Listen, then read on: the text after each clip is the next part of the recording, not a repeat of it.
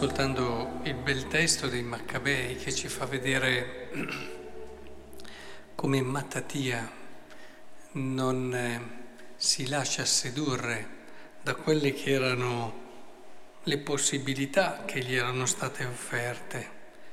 Se infatti per primo adempi il comando del re, eh, come hanno fatto tutti i popoli, ecco, tu e i tuoi figli passerete nel numero degli amici del re, tu e i tuoi figli avrete in premio oro, argento, doni in quantità.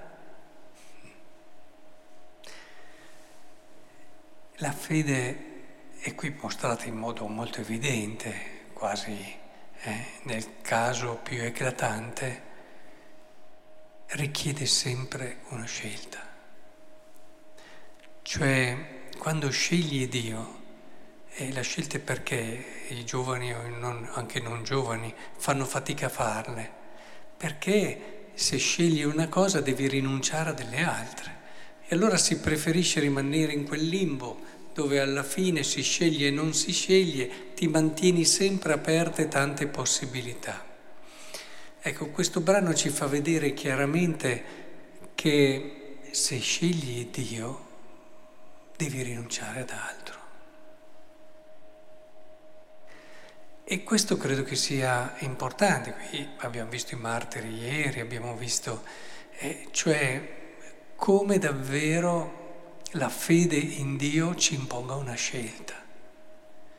Molti non arrivano alla grande fede, fede di quella, perché eh, sì, credono in Dio, ma non rinunciano a molto altro. Non capiscono che la scelta della fede non è la scelta di chi si vuole tutelare e aprire una polizza assicurativa per ciò che sarà dopo la morte. Ci sono anche questi credenti, questi credenti che alla fine ritengono che la fede sia in fondo questo. Eh, non si sa mai, però alla fine nella loro vita non fanno grosse scelte, che fanno capire che hanno scelto Dio. Ed è così che allora si va avanti e, e credetemi, più si va avanti nel cammino spirituale, più queste scelte ritornano e sono più difficili. Lo sapete che è molto più difficile convertirsi dalla mediocrità che dai grossi peccati. È perché togliere un sasso si fa presto togliere un capello si fa più fatica, a volte non riesci neanche a prenderlo. Ed è per questo che in un qualche modo dobbiamo sempre ritornare lì, a quella che è l'essenza della nostra scelta di fede.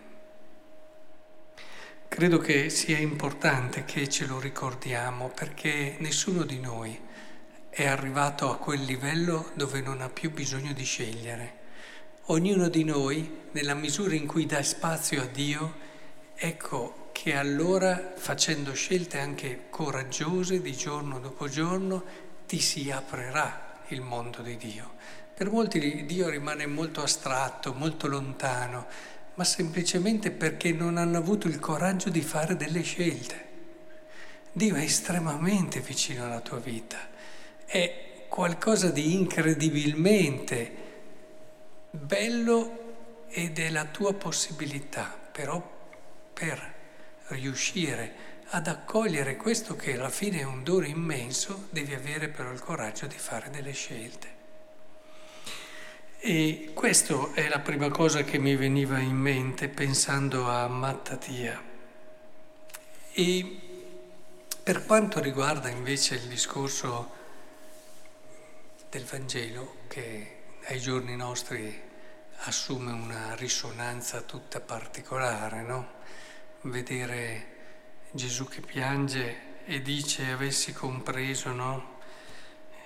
In questo giorno quello che porta alla pace. Verranno nemici, Israele ti circonderanno di trincee, ti assedieranno, ti stringeranno da ogni parte. È evidente che non può non è che evocare quello che stiamo un po' vivendo, ma quello che vorrei sottolineare con voi oggi è questo Dio che piange.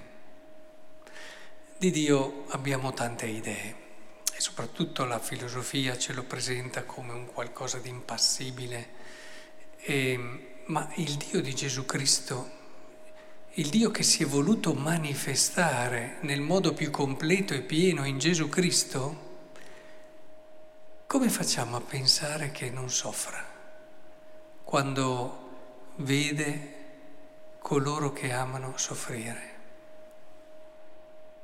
E dobbiamo intenderci, a volte noi non riusciamo a capire, ad, anche ad affidarci a Dio, a comprendere quanto Dio ci ama, perché restiamo nel Dio dei filosofi. E allora, eh, beh, è là, lui sta bene, lui è Dio e, e si fa fatica ad innamorarsi di un Dio così. Al massimo lo si rispetta, al massimo... Ma questo Dio che piange ci provoca anche sul senso vero della beatitudine e della pace. La beatitudine e la pace non necessariamente sono senza lacrime. Questa è un'idea che ci siamo fatti noi e bisogna stare attenti perché se noi intendiamo appunto la felicità come un'assenza di problemi, di sofferenze, di difficoltà.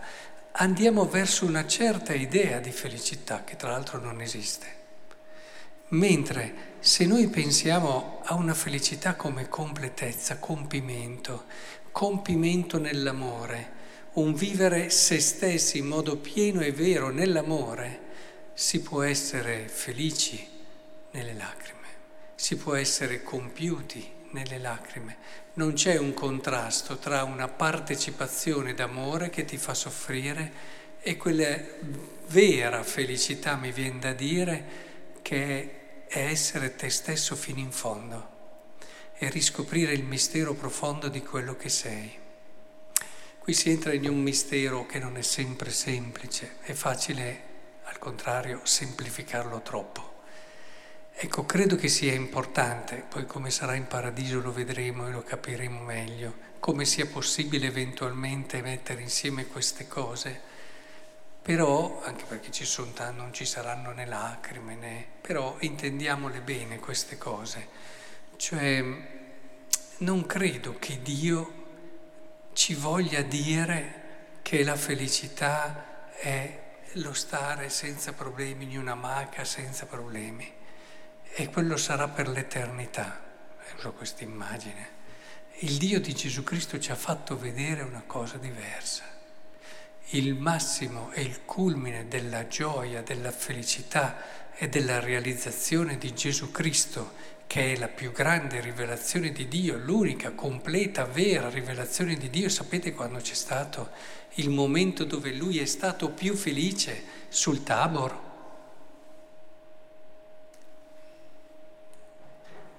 quando ha detto tutto è compiuto.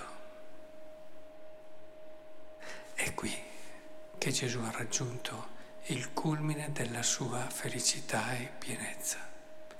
Ed è questo quello a cui siamo chiamati. Chiediamo a Dio di vivere di questa sapienza, perché ci aiuterà ad entrare nel mistero della vita e ci aiuterà a comprendere sempre di più anche quel grande mistero che siamo noi.